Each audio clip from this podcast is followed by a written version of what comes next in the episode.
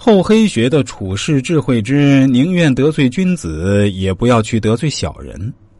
什么是所谓的小人呢？这个其实有很多种不同的定义方法。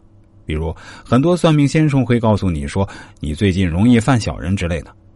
我本人对易经也有着非常深入的研究，我当然也是懂得命理学中所指的小人是什么，以及应该如何防小人之类的。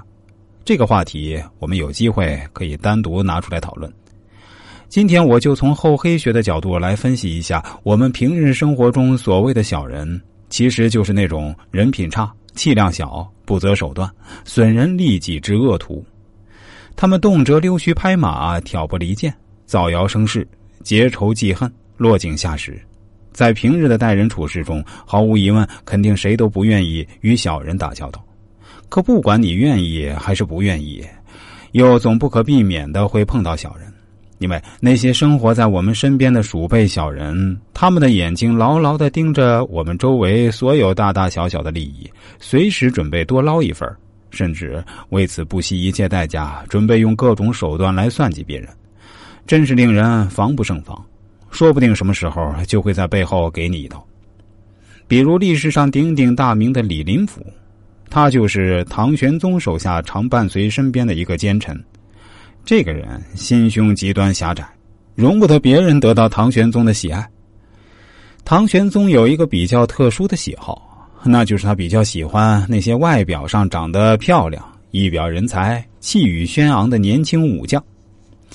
至于唐玄宗是不是有这方面特殊的癖好，我就不知道哈，因为历史上也没有记载。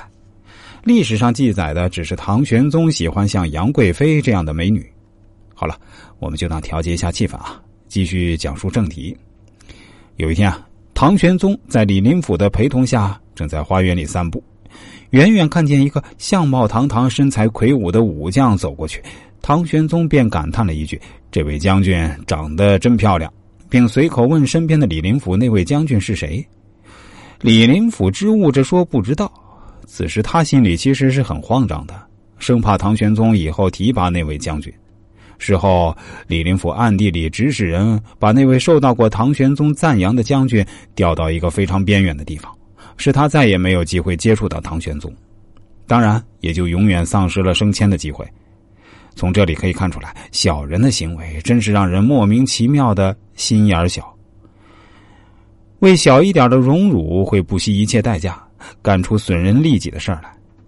小人是琢磨别人的专家，敢于为这么大的恩怨付出一切代价。因此，在待人处事中，如何与小人打交道，还真得有一套行之有效的方法才行。